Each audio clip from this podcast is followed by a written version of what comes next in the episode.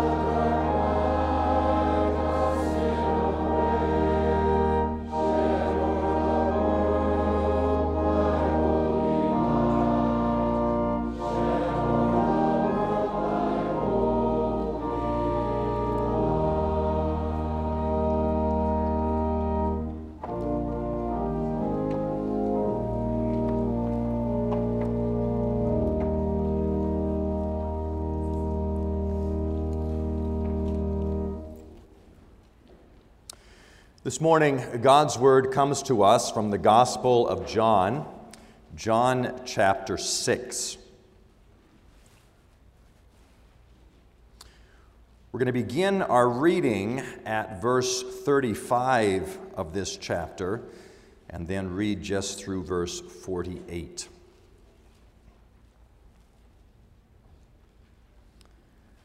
John 6, beginning at verse 35, what we hear now is God's word.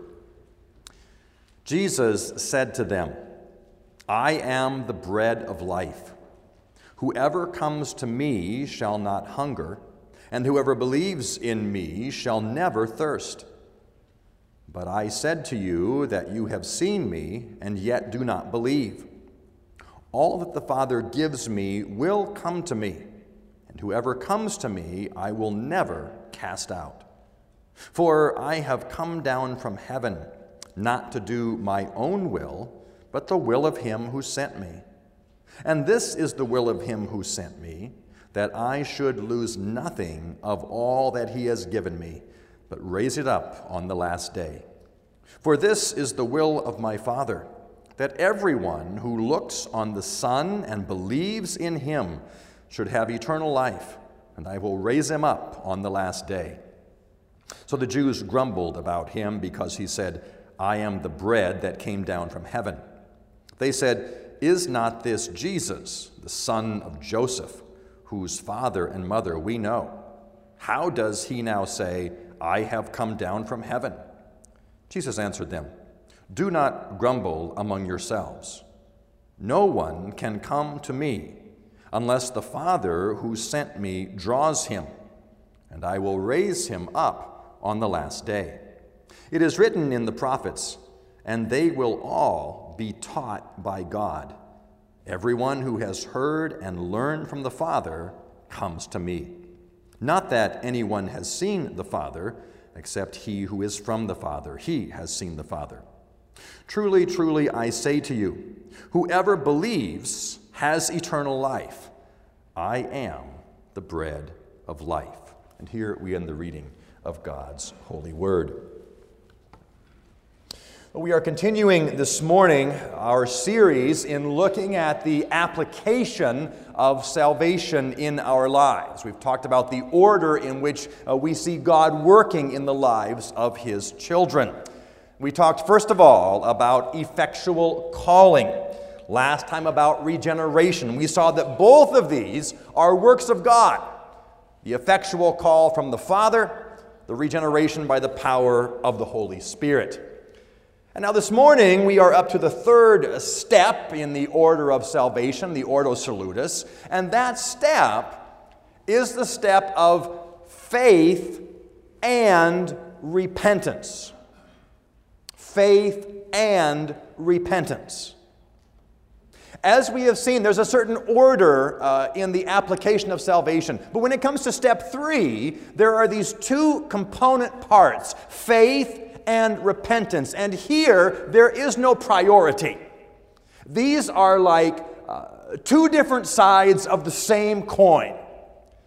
Now, simply for preaching purposes, uh, this morning we're going to talk about faith, and next week we'll talk about repentance. But I don't want you to think about these two things as divided from each other. They, they work together. Faith and repentance is the third step in the Ordo Salutis. We're going to focus this morning on the first part of that, on faith. Faith. That which was central to the Reformation. The battle cry, the just shall live by faith. The truth rediscovered in Scripture that it is by faith alone that salvation comes. Faith which still is the mark of, of a church that declares the truth of the gospel, a proper understanding of what faith is. This third step, faith and repentance, different from the previous two. Effectual calling was the work of God the Father. He calls. Regeneration, the work of God the Holy Spirit. But faith and repentance is something that we do. Yes, we know that our faith we receive as a gift from God, but it is our faith. We are called to exercise that faith. We are called to profess that faith. This is why I'm so thankful in God's providence uh, that this morning we talk about faith when we have profession of faith. What does it mean? to profess that faith. What is the nature of faith? What's the significance of that faith? We look at these glorious truths this morning and we talk about uh, faith and its work in our lives. In Reformed churches, as I said, we make a big deal about the importance of faith. Uh, we are saved by faith. Uh, it's one of the marks of a, a Reformed church. Uh, is, it, is, it, is it right for us to put so much emphasis on faith, to, to celebrate professions of faith. Um, what is the warrant for making such a big deal about faith in the application of salvation? Well, we will see that the warrant to be concerned about faith, to properly understand faith, comes from Scripture itself. When Jesus came to do his ministry and began his preaching ministry in Mark chapter uh, 1, verse 15, he came to, uh, to inaugurate the kingdom of God and he said, Repent and believe in the gospel. Believe. Faith was part of that entrance into the kingdom of Jesus Christ. Paul in Romans chapter 10 says faith comes from hearing, and hearing through the word of Christ. Is faith important? Yes, faith comes from hearing the word of Christ. It's part of that application of God's salvation in our lives. In our own text this morning, verse 35. Verse 35, Jesus said to them, I am the bread of life. Whoever comes to me shall not hunger. Whoever believes in me shall never thirst. Jesus talking about the provisions of our life, not only our physical life, but our spiritual life. And it is for those who believe. The warrant for making such a big deal about faith, celebrating profession of faith, comes from Scripture, scripture itself. Again, from our passage, verse 40, we read there, For this is the will of my Father, that everyone who looks on the Son and believes in him should have eternal life, and I will raise him up on the last day. Everyone who believes shall have eternal life. It is through faith that our real life begins. The warrant to, to make such a big deal about faith, to call people to faith, comes from the Word of God itself. Of course, like uh, many truths in Scripture, we have to keep the balance correct. There's always a danger.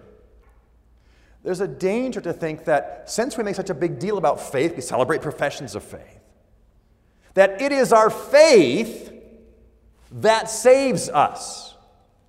And sometimes when we speak non technically, we say that. We're saved by faith. I think I've even said that this morning already. But to speak clearly, to speak technically, and theology is a technical discipline. To speak technically, it is not our faith that saves. It is Christ that saves. And we begin to appreciate that through the instrument of faith. But the focus remains on Christ. Our faith is in Him. We are saved by Christ. We are not saved by faith. We are, we, again, speak technically, we're saved through faith. It's the instrument God uses whereby we appreciate all that Christ has done for us. But the focus remains upon Him. And so this morning we celebrate the profession of faith of four young people, but we give praise to God for what Jesus Christ has done in their lives, fulfilling the promises made to them in their baptism. The focus is on Christ and His goodness to them, His goodness to their families, His goodness to our congregation because Christ has, has fulfilled his promise in bringing them to appreciate all that he has done for them. Jesus says in Matthew 11, Come to me and I will give you rest. I will give you rest, he says. Rest for your souls. It is the object of our faith that we celebrate today. We celebrate Jesus Christ, his finished work we celebrate his willingness to leave the glories of heaven and come down to earth and live among sinful men and women, boys and girls. We celebrate his willingness to go all the way to death, not just death by old age, but a painful death, a death on the cross we celebrate his resurrection, that God would raise him from the dead, vindicating what he had done. We celebrate his ascension, where he returns to the glories of heaven, the glory he had before the creation of the world, and he sits there now and reigns over all creation. We celebrate him, the object of our faith. Our faith is not in faith. We don't put our faith in faith as if my faith is so great and therefore, therefore I'm saved. No, we, we celebrate what God has done through Jesus Christ, what he has accomplished, his finished work. Jesus Christ is not a potential Savior, he's not a partial Savior. But we have the absolute assurance of our salvation because of what he has done, and therefore we put our faith in him. One of my favorite verses in Scripture, I know they're all good, but one of my favorite verses in Scripture has to be John 6 47. Jesus' words Truly, truly, I say to you, whoever believes has eternal life. He doesn't say, whoever believes may have eternal life. He doesn't say, whoever believes will have eternal life. He says, he who believes has, right now, has eternal life because of the greatness of whom they believe. We believe in Jesus Christ and his finished work, and therefore, for everyone who has that belief in that object of our faith, we have full assurance of our salvation. Whoever believes has right now eternal life. Well, what is the what is the nature of saving faith? We've talked a bit about its instrumental value. It's that way by which we appropriate all that Christ has done for us. What's the nature of saving faith? And classically, uh, we talk about uh, three parts uh, of saving faith uh, notitia and assensus and fiducia. These are just fancy Latin words. They mean knowledge, assent, and trust. The three parts of, of faith are knowledge, assent, and trust. There is an intellectual component of saving faith. There is a knowledge of the facts of the faith. We have to know what it is we believe. And that's one of the reasons, children, that we come to church.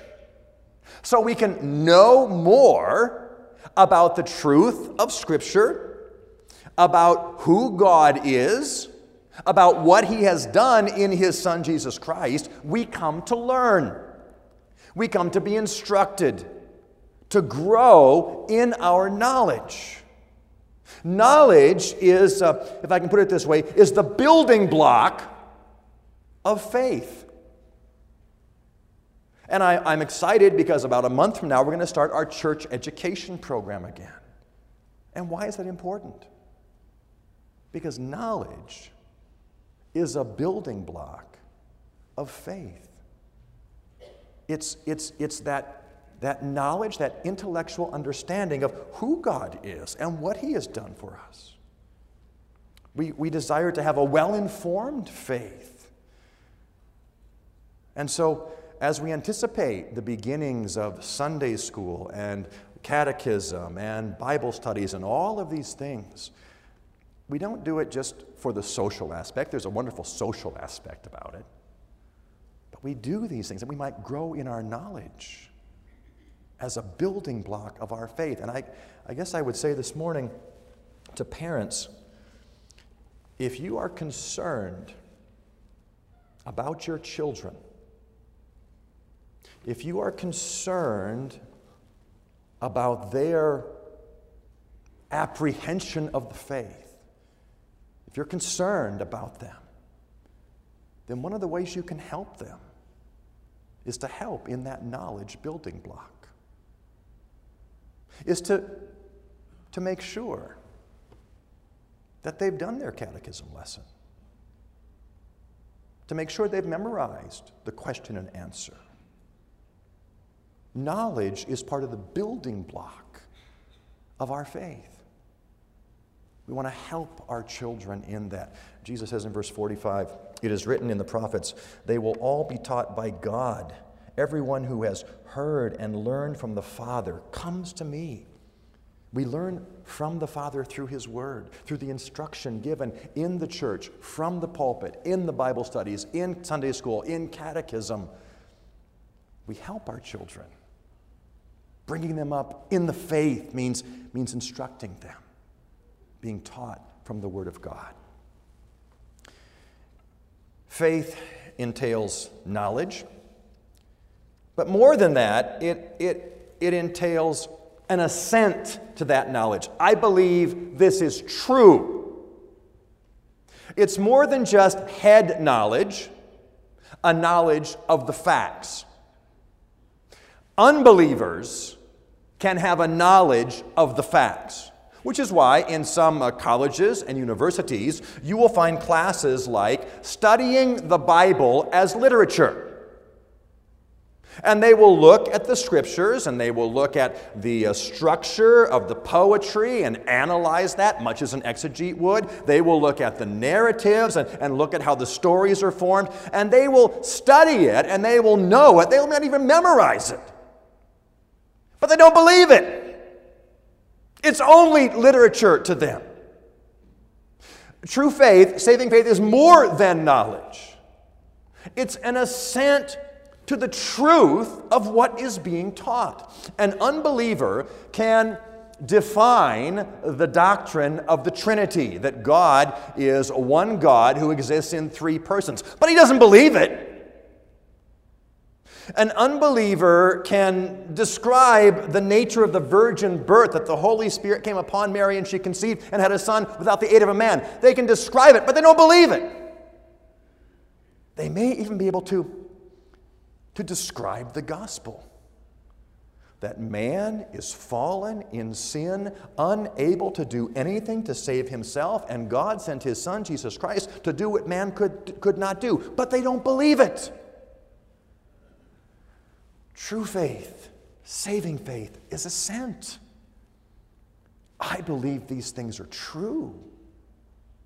I believe Jesus Christ really did come from heaven, Son of God, came to earth, lived among us, died on the cross, rose again. I believe these things to be true. The assent, not just a, a head knowledge, but an assent that, that these things are not simply stories from the past, they're not literature, but they are the truth of the Word of God. Assent as part of true faith. And then the last part of true faith, fiducia, a personal apprehension that these things are true, I believe they are true, and they make a difference to me.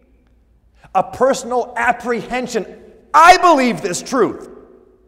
Not just that it could be true, but I believe it. And it affects me. Uh, kids, I have uh, uh, a little bit of knowledge, not a lot, I have a little bit of knowledge about physics. Physics is the way that nature works. I've got a little bit of knowledge about that, about gravity and how things fall. And I know, I know intellectually, that if a person decides to put a parachute on their back to get into an airplane, to fly up in the air, to open the door, and to jump out and pull the ripcord, I know the laws of physics say they will float down to the ground. I know that. And and I believe it to be true. In fact, I've seen it. I have a friend who does skydiving, and I have seen her uh, get into a plane with a parachute on her back, go up in the air, open the door, jump out, and come down safely to the ground. I, I believe it's true. But I don't have fiducia until I put the parachute on, open the door, and jump out. I believe it. I would bet my life on it. That's the nature of saving faith a personal apprehension, an absolute confidence that not only is this true, but I understand its truth in my own life. Our Heidelberg Catechism, when it says, What is true faith? True faith is not only a knowledge and conviction, everything God reveals in His Word is true, it is also a deep rooted assurance created in me by the Spirit through the gospel that not other, only others, but I too have had my sins forgiven. I too have been made right with God.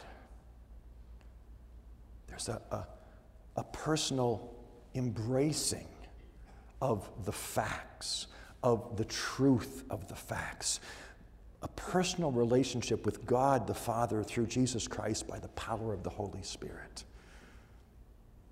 And it is that that we had the privilege of witnessing this morning.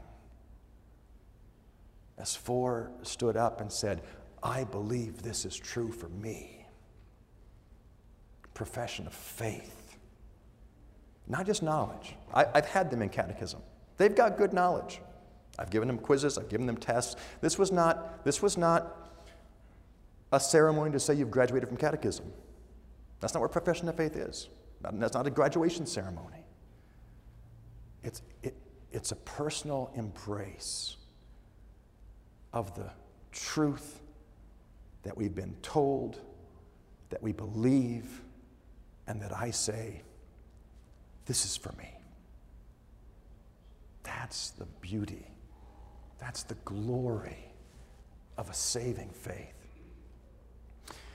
I've told you last week, and I think the sermon before that, I can't instruct you in the effectual calling of God. I can't call you to the effectual call. That's God's work. I said last week, I cannot call you to be regenerate. That's God's work. But I absolutely can and must call you to saving faith in Jesus Christ. Yes, our faith is a gift from God, but it's a gift given to you to exercise, to embrace Jesus Christ as your Lord, as your Savior. That's the call of the gospel again this morning. Not simply an intellectual understanding. I know the, the, the facts of what's been said. Not even uh, an assent to the truth of what's been said. But I know this experientially. This is true in my life. Put your faith, saving faith, in Jesus Christ. And know, know the glories of belonging to Him and the assurance of belonging to Him.